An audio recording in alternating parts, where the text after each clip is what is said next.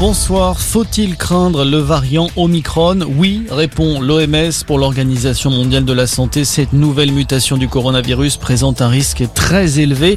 Un variant hautement transmissible qui nécessite une action urgente, a indiqué de son côté le G7 au terme d'une réunion entre plusieurs ministres de la Santé.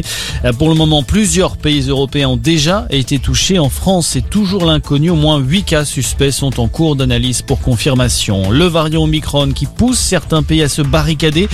C'est le cas du Maroc qui a suspendu tous ses vols pour au moins deux semaines. Conséquence, des centaines de Français sont pour le moment bloqués dans le pays.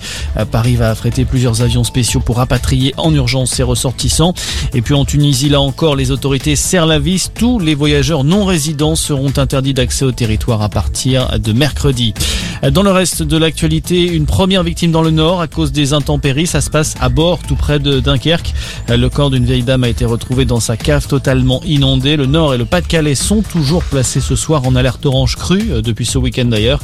Près de 200 interventions des pompiers ont eu lieu ces dernières heures dans les deux départements.